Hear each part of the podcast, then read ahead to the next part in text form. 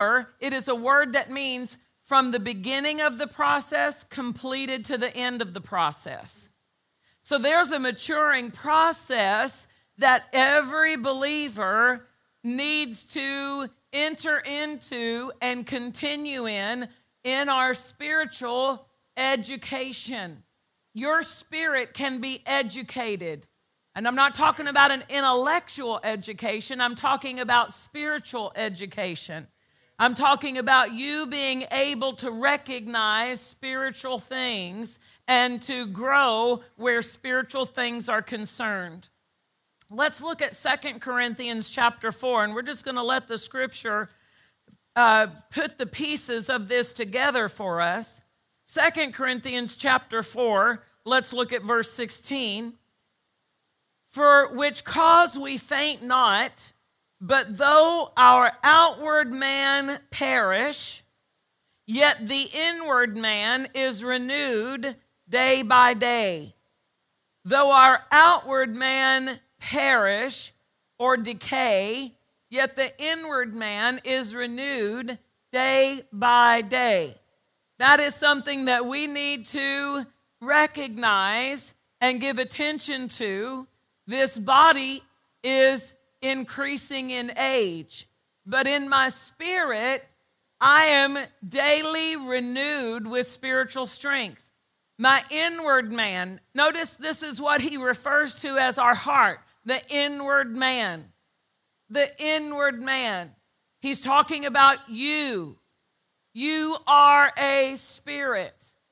You have a soul. Your soul would be your mind, your will, your emotions. You have it, but that's not you. You are not your emotions. You are not your will. You are not your body. You are not your mind. You have a mind, you have a, a, a, will, you have emotions, but that is not the real you. The real you is the one who has received Jesus as Lord and been born again. And he refers to you as the inward man.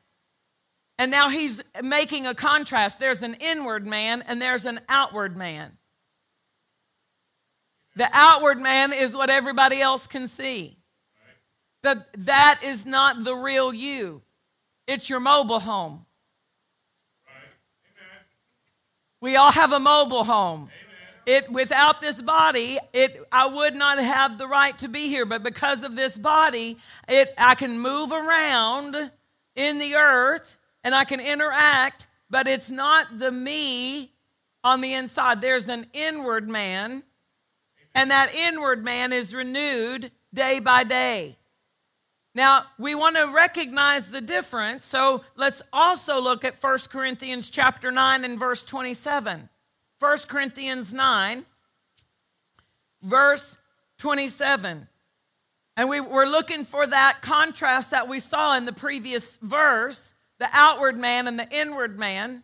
So Paul says in 927 of 1 Corinthians, but I keep under my body. Notice he says, I, and then he makes a, a, a, determination, a difference between who I am and who my body is.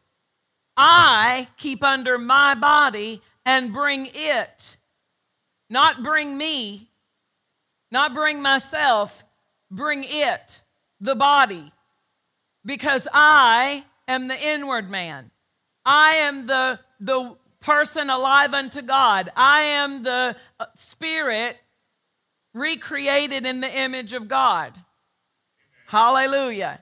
I, what do I do? I've, I am responsible to keep it under. So we see that there's a distinction. He refers to himself as I, and then he refers to his body as it. Hallelujah. And then in Romans chapter 12, the Apostle Paul, by the Holy Spirit, instructs saved people what to do with their bodies and with their minds or their souls, you could say, their body and their soul. Romans and chapter 12, verses 1 and 2. I beseech you, therefore, brethren, by the mercies of God, that you present your bodies.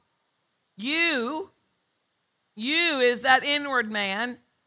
What do you do? You present your bodies a living sacrifice, holy acceptable unto God, which is your reasonable service. And be not conformed to this world, but be transformed by the renewing of your mind. So he says, present your bodies to the service of the Lord. Present your bodies. In Romans uh, chapter 6, he says, yield your bodies as me- members of righteousness. Yield, yield your body as an instrument of righteousness. Hallelujah. So, I, as the newborn, alive unto God person, I can present my body as a tool for righteous living. I pre- I'm, I'm responsible to do that. The spirit, me, the spirit, the who I am as a born again spirit, I present my body and I renew my soul. It's talking about renewing the mind, but we have other instances where he says, for instance, in Psalm chapter 23, there's a restoration for the soul. It says, He restoreth my soul, right? And so the emotions, the mind, the will, they need to be they need to be renewed. They need to be renewed constantly because we are through the soul having to interact with this ungodly world. We're having to interact with the, the different uh, operations of the curse that are operating here. We have to interact with, with people and with situations and we have in in doing that there are things that come against our emotions and things that come against our mind so if we will keep up a habit of constantly renewing the mind and renewing and, and letting the, the word of god restore our soul we won't get worn out. Amen? But he says that's what the believer is supposed to do present your bodies and be in the process of renewing your mind. Hallelujah. Hallelujah. So it's the inward man that we need to give some attention to. Because we have been all of our life before Christ trained to focus on the mind. We, we spent years in school building our intellect, and that's good. That's good for us to establish uh, uh, learning and intellect, but that's not more important than educating my spirit with spiritual things. Amen. It's important, just like it says godly exercise. Uh, it says that, that, that natural exercise profits a little. We need the little it profits bodily exercise. We need the profit we can get from the bodily exercise, but then it says the godliness is profitable even more. Amen? In the same way, the spiritual education, the educating our spirit in spiritual things, is even as more important than educating our mind in intellectual things. There's no reason that we can't do the one and also the other. Praise God. But we need to give it place, we need to give it priority. This, this educating of the spirit and learning how to, uh, preparing our spirit to uh, interact with God. 1 Corinthians 2 and verse 14. 1 Corinthians 2 and 14 says, The natural man does not receive the things of the Spirit of God. That's not referring to a sinful person, it's, that's referring to a, a believer. We all have a natural aspect of who we are the natural, the flesh side of us, the, just the human part of us. But the human part of me, the natural part of me, is not what receives the things of God. It is not what receives the things of God. In my new book that's coming out, Escaping Hell, I talked about um, how uh, I went to church and I heard people say things like, Well, you know, I was praying and the Lord said to me, The Lord said, What? I'd not been raised around an understanding that God would talk to you. And I thought that was the weirdest thing for them to say that God had spoken to them, that God had directed them to do something. Now it seems so natural to me. But then it was so foreign to me. And they would say things like, "Well, the Lord the Lord dealt with me about that." He what? The Lord spoke to me. And then I, I, okay, how? How did you hear God? And I began to ask people, How do you hear God? How do you hear God? And, and people would say, Well, just listen.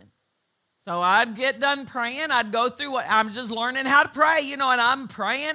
And, and then I would sit there and sit there and sit there. I, why? Because I'm listening here. I'm, I'm listening here. And you know, suddenly I could hear the neighbors two doors down. I could hear dogs and, and trains and things that I didn't even know that I didn't even know there was a train that close. I could hear the train whistle until I started really listening. Because I was listening here. I wasn't educated on how to hear with my heart, how to hear with the inward man. So he says the natural man, the natural part of man, is not what receives the things of the Spirit of God, for they are foolishness unto him, neither can he know them. So I can't receive and I can't know. But now that I am alive unto God and my spirit is alive, if I will learn, if I will train my spirit, if I will build up my spirit, I can receive and know. It says, they are spiritually, the things of the Spirit of God are spiritually discerned. And the word discern means realize, comprehended, or appropriate realize, comprehend, appropriate. The, how do I do it? I've got to do it spiritually. It's not a realization with the mind, it's a realization with your spirit. So when people say things like, faith is blind, faith isn't blind, faith sees. Faith sees what the eye can't see. Amen. Why? Because faith is a spiritual sense, a spiritual application that gives me the it, it's it's it gives me an ability that my eyes don't give me. I've seen things with faith that these eyes have never seen. Amen. I've seen it with faith. My name is written in the Lamb's Book of Life, but these eyes have never seen it, but my faith has seen it. Amen. So there are it's a realization, it's a comprehension that is spiritual.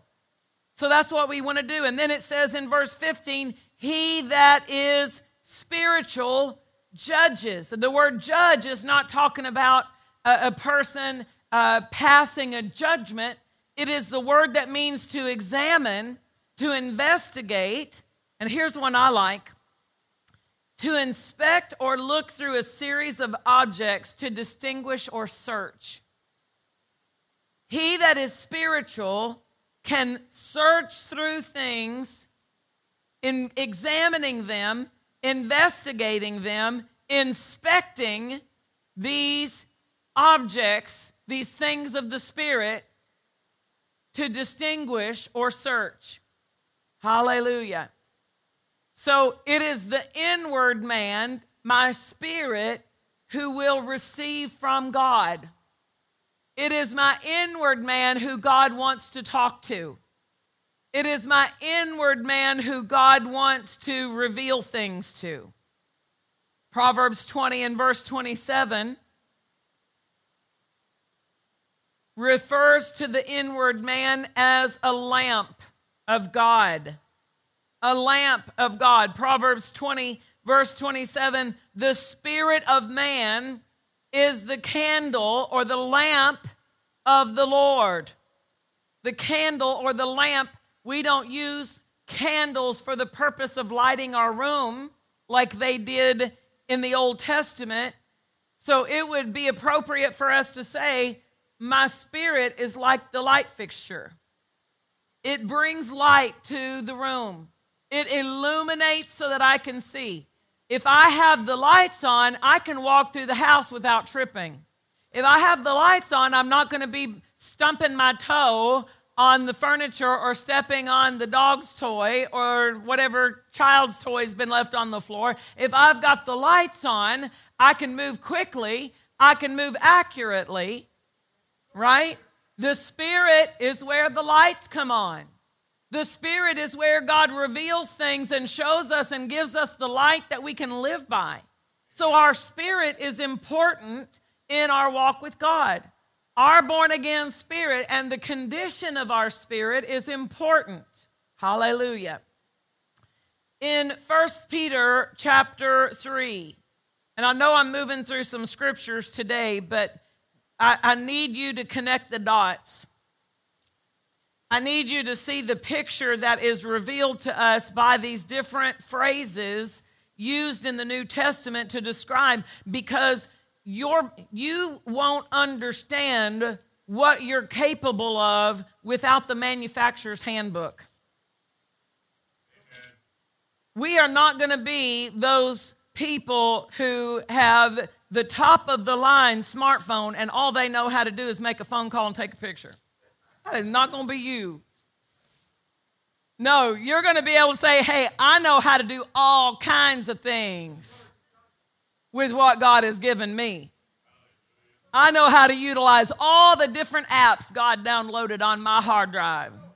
I know how to use the system that God has, has established in me so that I, I can access answers. I can understand directions that come from the Holy Spirit. I can see in the Word how to direct my life. I can understand the leading and the prompting of the Holy Spirit. And so that I'm always out ahead of the situation. I'm not trying to, to barely keep my head above water. I am, I am moving forward in the plan of God because I am accessing all the equipment that He has downloaded in my spirit. So when we look here at First Peter chapter 3, let's look at verse 4. He gives us another phrase for us to see. Let it be the hidden man of the heart in that which is not corruptible, even the ornament of a meek and quiet spirit, which is in the sight of God of great price. So God has defined for us the human spirit as the hidden man of the heart. The hidden man of the heart. Hallelujah. So we have the inward man that we saw from Second Corinthians chapter 4. We have the hidden man of the heart. And then Romans chapter 7 also gives us that same uh, phraseology that we saw from Corinthians, Romans 7:22 refers to us as the inward man. For we know uh, that's 822, 722. For I delight in the law of God after the inward man. So the hidden man of the heart, the inward man, that's the real me. That's the real me, and that's the part of me that needs to be developed so that God can accurately deal with me and I can accurately correspond with Him and follow Him. This is where God's going to contact me, and this is where I believe from. Romans chapter 10 says, With the heart, man believes. With the inward man, with the hidden man of the heart, man believes. So, this is where God's going to shine the light. This is where He's going to reveal things to me. This, in the real me, is the part of me that believes Him. So, this, this believing with the heart, this, this receiving from God, is something that needs to be um,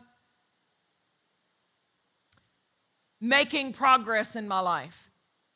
I need to be making progress. I need to be giving attention to my walk with God. I need to be giving attention to the condition of my heart. Because I don't want the condition of my heart to. Now, I have met some people, and you don't have to raise your hand if you've met some people. But let me tell you, I've met some people that were filled with the Holy Spirit, and they could speak with other tongues but they were bitter and they were backbiters and they were scornful and they were critical and they were unforgiving. And they were filled with the Spirit and they could talk with tongues, and some of them could even give a tongue and an interpretation or, or a word or, or something else. But that doesn't mean they were mature. That didn't make them mature because the, the gifts of the Spirit operates as the Spirit wills. We even have an example in the book of Acts of people who got filled with the Holy Spirit and began to operate in this and prophesy right after they got filled with the Holy Spirit. So that doesn't require maturity to prophesy. It doesn't require maturity to have a word of knowledge. It just requires a yielding to the gift of the Spirit as the Spirit wills. But He doesn't want us to have that condition in our life that we have the Holy Spirit, that he, he that's what was wrong in the whole First Corinthians when he's dealing with that letter to the church at Corinth. They had the gifts of the Spirit, but they didn't have the maturity to, to work them with the right motive. And he said, if you don't have love, all of those things are empty. It's just noise in the ears of God right? So he was telling them maturity, the condition of the heart, is something that needs your attention. Let's look at a few interactions that the Holy Spirit had in the New Testament church where this is concerned. First of all, we'll look at Ephesians 4 and we'll find out the plan of God where that maturing of the Spirit is, is indicated. Ephesians 4 12 through 15. Jesus gave unto the church, he has given gifts the apostles, the prophets, the evangelists, teachers, pastors for the perfecting of the saints. For the perfecting, again, maturing, bringing from the beginning of the process to the end of the process. You know, a child is born with all of the bones that they're going to need. They're born with all of their organs and all of their ligaments and tendons and they're born with but they're not they're not fully developed yet. It takes time for the development of that child. It takes time for their bones to grow, but they will reach a place of development. It takes the time for their emotions to grow. It takes the time for their minds to grow. All of that takes a, a, process. So, the maturing process for the believer, for the born again person, also there's a beginning, and there's a process, and there's a maturing. And he says here in Ephesians 4 that these gifts, these spiritual equippings, the apostles and prophets and evangelists and pastors and teachers are given for the maturing to help bring the saints through this process of maturity for the work of the ministry. So, the more we are working in this process, the more effective we are for the work of the ministry. We're talking about Jesus' ministry. We're talking about the ministry of God on the earth today. The more we are developing our spirits, the more effective we are in the work of the ministry of God. God needs us to grow. He needs us to go through this process. He needs us to mature and to give attention to the condition of our born again spirits so that we can be effective in the work of the ministry. And then, when the work of the ministry is being effective, then there's going to be an edifying of the entire body of Christ. That that's our local church, and that's also the body of Christ throughout the world. Because as the, as the believer is maturing, as the, the, the Spirit in each and every one of us is growing in our ability to receive information from God, to walk in the light of His Word, we're working in the ministry. The body of Christ is being strengthened and edified. And then it says there's a purpose and a goal, an objective, till we all come in the unity of the faith and of the knowledge of the Son of God. So God's taken us somewhere. None of us, none of us can put, put ourselves in coast and say, I'm all that. I'm all that. I'm good. I'm good. You know, I'm saved and I go to church and I give my tithes and it's all good. No, we've all got growth. We've all got maturing. We've all got a process that's underway so that we can, as the whole body of Christ, come into a place of unity of faith and knowledge. And then it says, unto a perfect, again, mature, well developed. God's talking about the body, whole body, having a maturity. Till we come unto a perfect man, unto the measure of the stature of the fullness of Christ. That's the, that's the objective, the measure of the stature or the height and the fullness of the anointed one and his anointing. Glory to God. So this, this process is a growth process. Speaking the truth in love, verse 15, speaking the truth in love, we may grow up into him in all things. Say that with me right now. I need to grow up, into him in all things. Say it again. I need, to grow up, into him in all things. Hallelujah. Hallelujah. So this growth, notice it's connected to the word, speaking the truth the Word of God is what helps us grow. 1 Peter 2 2 says that we need to desire, as newborn babes, as newborn babes, we need to desire. Now, how does a newborn baby desire the bottle? How do they desire that bottle? Have you ever, for instance, when when my children were really in their in the, those first few weeks and they would be hard asleep and they would wake up at two o'clock in the morning. You couldn't get the bottle in their mouth fast enough. They're moving their little mouth like this trying to get their mouth on that bottle because they are so hungry. They have slept through their normal feeding time and now they've been crying while the whole time you've been preparing their bottle and getting it warmed up and they are they are they're mad cuz they're so hungry, right? They're hungry. And then and it's it's they're just like little little mouth just trying to grab a hold of that bottle. And God said as newborn babes there needs to be a desire that we have as a newborn babe that we need to desire the milk of the word. Why? Why are we desiring the milk of the word? Why are we getting up in the morning after we've been all night long without any scripture? We slept through feeding time, and now it's early in the morning, and we're like, Lord, I'm hungry. Hungry for the word, and we're just, give me the scripture, right? Desire, why? So that we can grow. 1 Peter 2 2, desire the sincere milk of the word that we may grow. Without that desire, we're not going to go to the Word, and without the Word, we're not going to grow. So he's talking about spiritual growth. Now, I want to look at two examples Hebrews chapter 5. Hebrews chapter 5 and 12.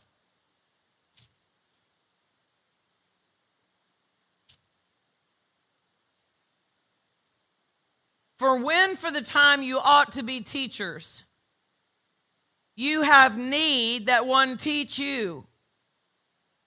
So he was saying to this group of believers that you ought to be teachers. But you're not teachers.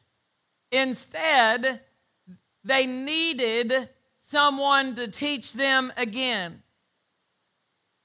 The first principles, I mean, the basics of the oracles of God, they are become such as have need of milk and not of strong meat. They became that. Hallelujah. They should have been at a different place in their maturity. So, length of time saved doesn't make us mature. You can get born again and you can stay right at that place of growth. God's not, God's not moving you to the next grade if you haven't passed the, the, the necessary things you need to know in this grade. The school might do that. They might say, well, you know, you are too tall to be in the sixth grade any longer. You don't fit in the chairs, right? God's going to say, you can stay at that elementary stage of the word as long as it takes God's not hateful about it. He loves us. He's patient with us. Sometimes it takes some longer than others. But I'll tell you, the more of the word, the more of the progress. So he says here that they needed milk and they weren't ready for meat. And now he begins to describe the condition. Everyone that uses milk is unskillful in the word of righteousness for he is a babe. A spiritual infant, a spiritual baby needs milk about who they are in Christ. And if you don't know who you are in Christ, you can't move on to the next level. This is the basic, this is a, a, a ground, a, a, a ground level understanding. If I don't know who I am in Christ, I'm not going to pray right. I'm not going to deal with the devil right. I'm going to be pushed around. I'm going to be a victim. I'm always going to be praying, oh God, please. I'm going to be praying desperate prayers because if I don't know who I am in Christ, I won't be able to take what belongs to me and resist the devil for things that I don't have to put up with. So he says, if a person is unskillful in that word of who they are in Christ, their position in Christ because of the new birth, because of the, the, the bloodshed, because of the, the cross, if they're unskillful in that, they're not going to move on. They're going to stay on milk until they gain an understanding of their position in God. Hallelujah. The greatest thing you can use your faith for is not a car. The greatest thing you can use your faith for is not to pay off your house. We can use our faith for natural things like finances and, and the material possessions, but that's not the greatest thing, and it shouldn't be the first thing I become skilled in using my faith for. The greatest thing you can use your faith for is an understanding of who you are in Christ.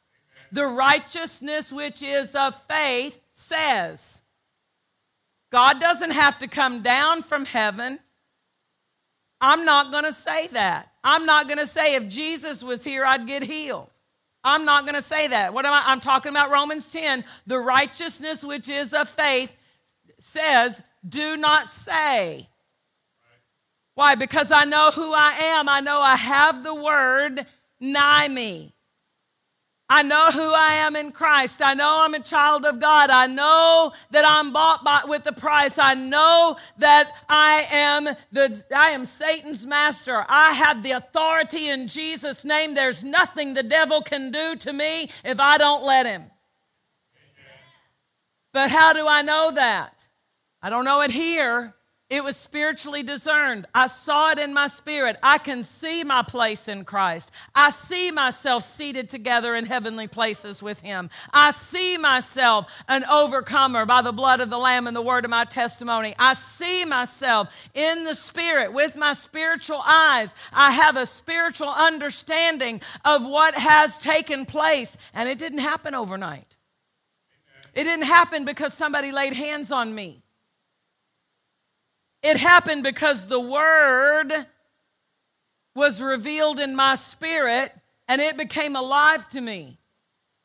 It wasn't just something I was taught intellectually. And there are some people who approach the Bible with their intellect and they shut their spirit down instead of allowing their spirit to reach out and let the light shine of who they are in Christ. So, a person who is unskillful in the right standing they have with God is still in an, in an elementary level, a baby. Hallelujah. I know y'all all want to go by redeemed and righteous by nature, so you can study that, right? Because that is the greatest thing we can use our faith for, to know who we are in Christ. So, this in verse 14 shows us what happens as we complete the process of maturity. Strong meat belongs to them that are of full age, and that's not talking about natural human years is talking about a process of maturity. Strong meat belongs to those who are matured, even those who, by reason of use, have their senses exercised. So the word, and this is where we actually kind of ended this morning, the word is what helps me to develop my spirit so that I can make spiritual decisions about my life. So, your born again spirit, the real you, the inward man, the hidden man of the heart, what will cause you to develop and become skilled and strong in your spirit is the Word of God. The Word of God is spirit. Jesus said in John chapter 6 verse 63, "The words that I speak unto you, they are spirit and they are life." So the word of God is the spiritual nutrition that your born again spirit needs to be able to mature. So I'm going to give you four points to how you develop or train your born again spirit. Number 1, meditate in the Word. I'm talking about the condition of your spirit, how to bring your spirit to a place of strength and a place of maturity. Number one, meditate in the Word. Meditating in the Word is not reading as many chapters that you can in a day. Because you can read five chapters and not remember what you read.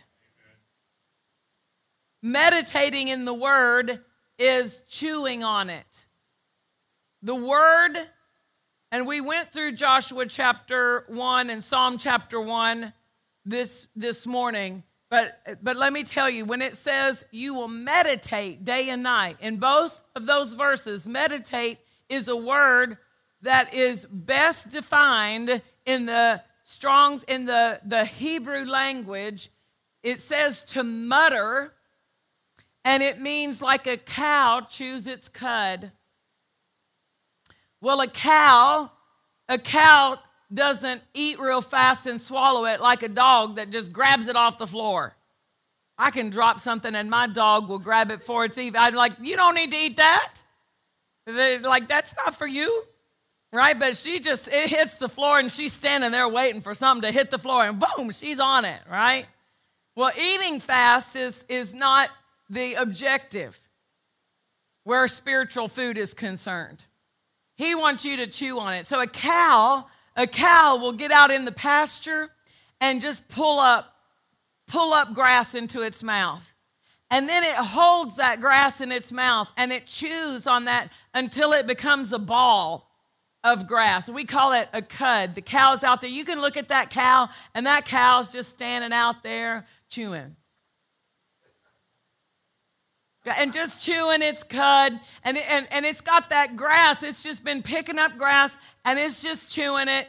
But then it'll swallow it into its first stomach. And a cow has more than one stomach.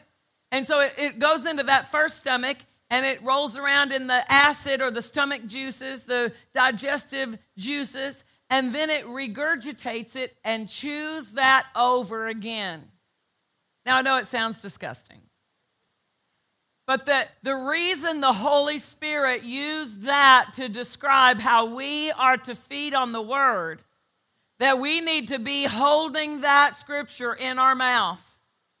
We need to be taking it into our heart. And then we need to be pulling it back up out of our heart into our mouth.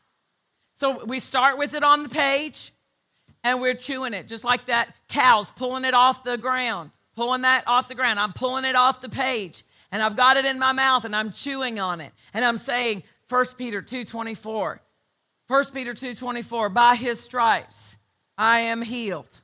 I'm chewing on it. Chewing on Isaiah 53. Surely he was wounded for my transgressions. Surely he was bruised for my iniquities. The chastisement necessary to obtain. I'm chewing on it and I've got it down in my spirit. And then I'm, I'm walking around through the house getting ready to, to straighten my hair. And I get over there and I say, Surely. I pull it back up. I just regurgitate it right back up into my mouth and chew it some more. Surely. Surely he was wounded for my transgressions. Thank you, Lord. Surely he was wounded for my transgressions. Surely he was wounded for my. I'm now I'm chewing on it again.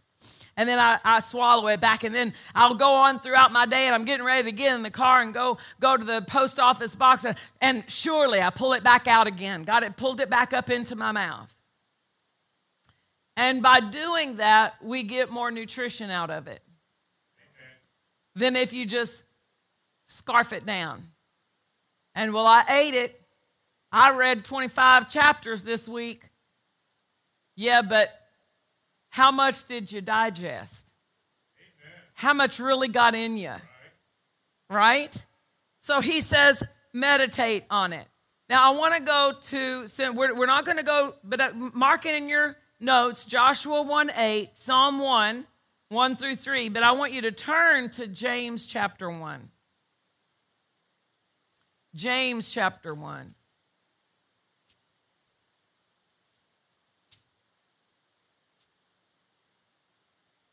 And let's look at verse 21.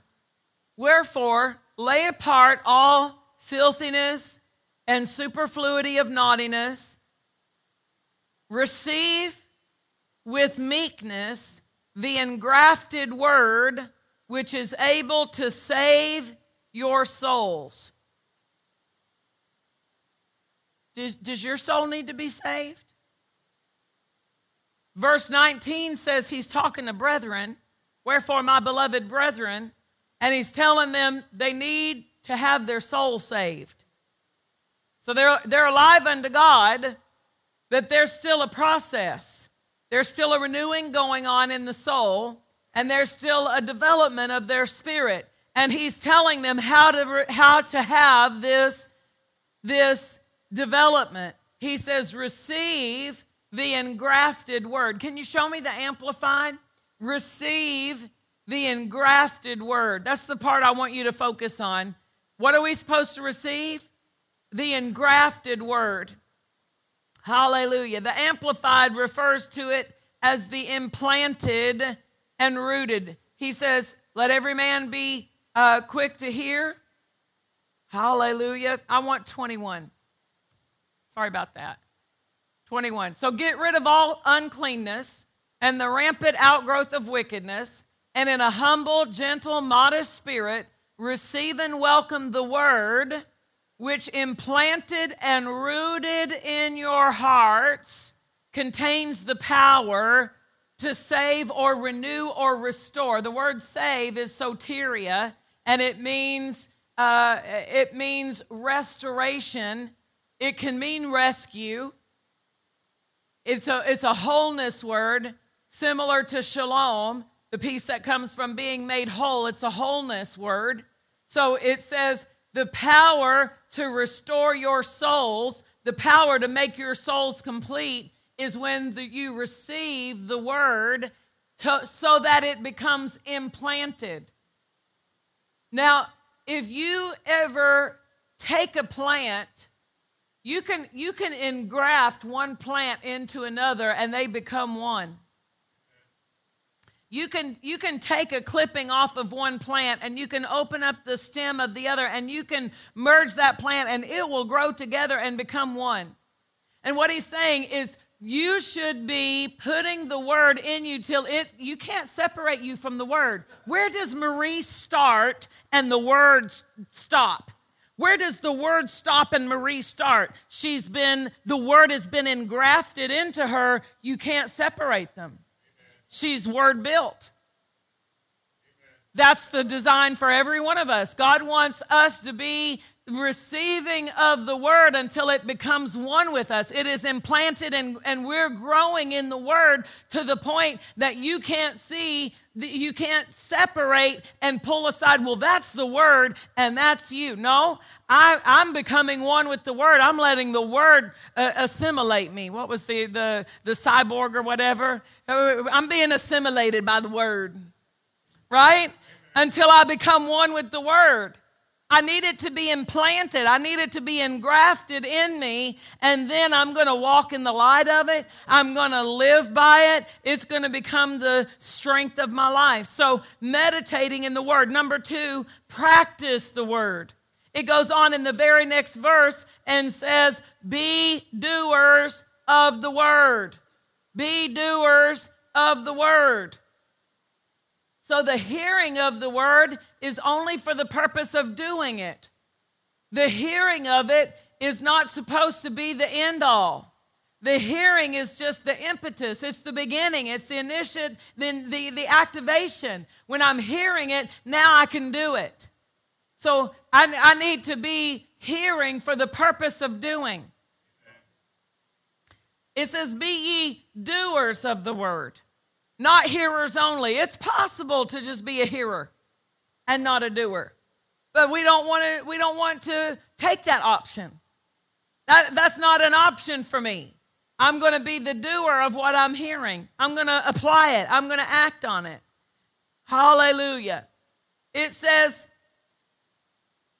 in verse 25, whoever looks into the perfect law of liberty. He's talking about the word. Whoever looks into the mirror of the word and continues looking.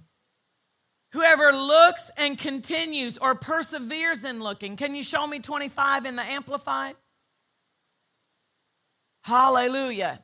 We want to we want to look into the word and and continually check ourselves in the mirror of the word. Whoever looks carefully into the faultless law, the law of liberty, and is faithful to it, and perseveres in looking into it, being not a heedless listener who forgets, but an active doer who obeys. That's you. I just found you in the Bible. That was worth you coming to hair, uh, combing your hair and coming to church tonight. You just found yourself. You are the active doer who obeys. Amen. That's you you will be blessed in the doing. Where's the blessing activated? In the doing of the word. I'm, I'm meditating on the word and I am practicing the word. Hallelujah. Number three, give the word first place. Give the word first place. Not your opinion, not the popular opinion of the day, not whatever everybody else is doing, not even previous experience. Give the word first place. So, Proverbs chapter 4, of course, we're not going to turn to that, but I'll just uh, rehearse it for us. Attend to my word, incline your ear to hear it. Do not let it depart from in front of your eyes. Keep it in the midst of your heart. The purpose of the word is to get it in the heart. The hearing it, the seeing it, the, the, the looking into it is to get it in the heart. Amen. And then he says, out of your heart flows the issues of life.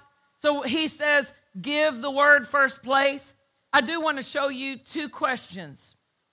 It's the same question in both places, but let's look at Romans 4. And I want you to adopt this because it is scripture.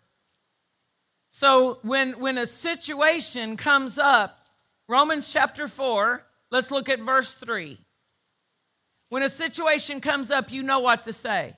You know what to ask. You know this is the response I give. Romans 4 3. For what saith the scripture? What saith the scripture? Now hold your place there. Look at Galatians 4 30.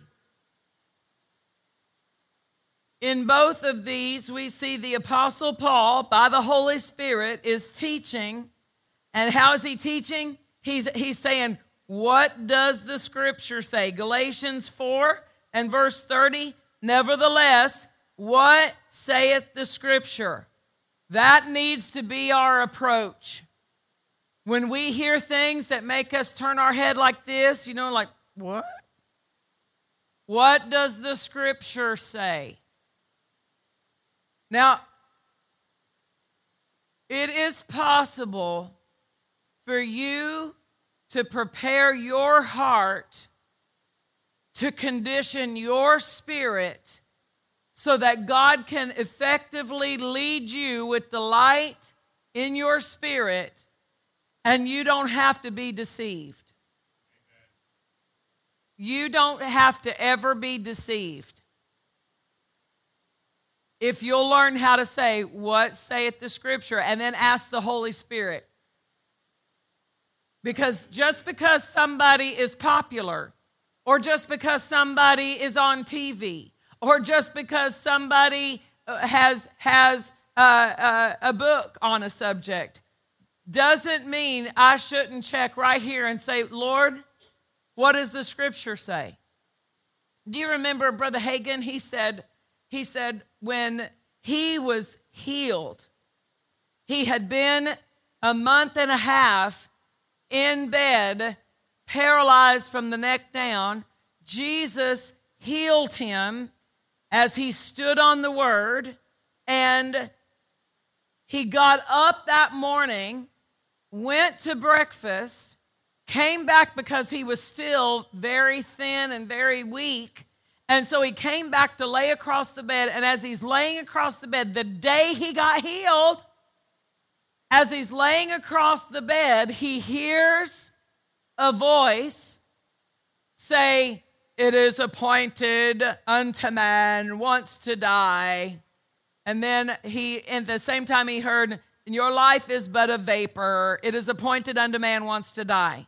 And he said, I knew that was scripture. I knew that was in the Bible. And it was so dramatic. He said, I could hear it. It was like reverberating in me. I could hear it. And I thought, God healed me, and now he's going to take me home. So he sat there all day waiting to die. His mother came in and brought lunch to him and said, Honey, what, what's uh, was something the matter? And he said, I didn't want to tell her, but you know, I'm just waiting to die. God's going to take me today. And he sat there all day and he's waiting on God. He's waiting for God and he's thinking about what that, and he's like, Well, I know it's scripture, I know it's in the Bible. Life is but a vapor. It's appointed unto man wants to die. Evidently, God's going to take me today. And he said, as he sat there, he said, just up in just a still small voice in his spirit said, with long life, I'll satisfy you.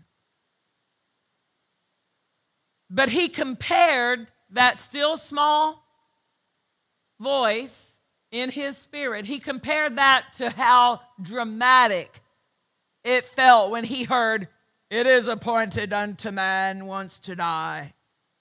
He said it was, it was so dramatic that I believed that dramatic over that still small voice. And he said, So I'm sitting there all day. And, and he said, again, just up quietly in my spirit, with long life, I'll satisfy you and show you my salvation.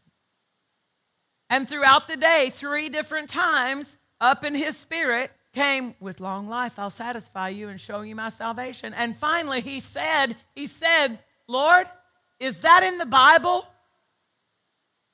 And the Holy Spirit said, It's in Psalm 91. And he said, I reached down under the chair and picked up the Bible that had been there the whole time, but I hadn't opened it. See, the enemy was trying to appear like it was God with that with trying to use the scripture. Did the enemy use the scripture against Jesus? Did the enemy say, "Go ahead and throw yourself; the angels of the uh, are encamped round about you"? He was trying to wrongly use a scripture against Jesus. And he tried to use a scripture to convince Brother Hagin that Brother Hagin was going to die. But the Holy Spirit, with that still small voice, led him here. Not out here, not in the sense realm, not in that spectacular realm, but right in here in his spirit. Hallelujah. There was a woman who um, she had been raised in China, and when her and her family had moved over to the United States, they were very strongly uh, Buddhists. They had Buddha in the house. I mean, big Buddha statue in the house. She gave her life to the Lord and she was saved and they were in the process, you know, cleaning out all of the things of the the the false religion that she had been involved in. The church that she was going to had a Bible study group and she was uh, you know, connected with that Bible study group and a guest minister was ministering a seminar in another in another church in town and the pastor decided to take his bible study group over and support what this other church was doing in this seminar and so the first day he said it was kind of okay but eh, he couldn't quite put his finger on it but the next time that they went for the Bible study, he said it was about two or three times before I realized this guy was off. And he said about the third night, he went way off. And he he started, he said, I went up to the minister at, after the service and I said, uh, man, you went, you you said some things. I want you to show me what, where that is in the Bible. What saith the scripture, right? Show me where. And the man looked and said, I've moved beyond that a long time ago.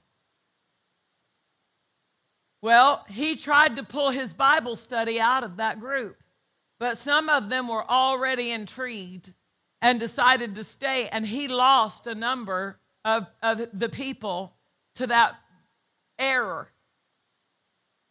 But he went and talked to the young lady who had just recently got saved this new convert who had been in, in, a Buddhist all those years, and now she's a Christian living for Jesus. And he went to her and he said, You know, I, we're not going back to that Bible study group. And she said, Pastor, after the first night, right here, I knew I couldn't go back.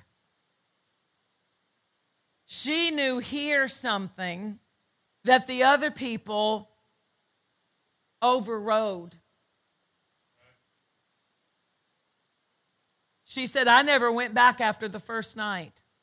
I knew there was something wrong. That just right here in my heart, I knew I can't keep going to that.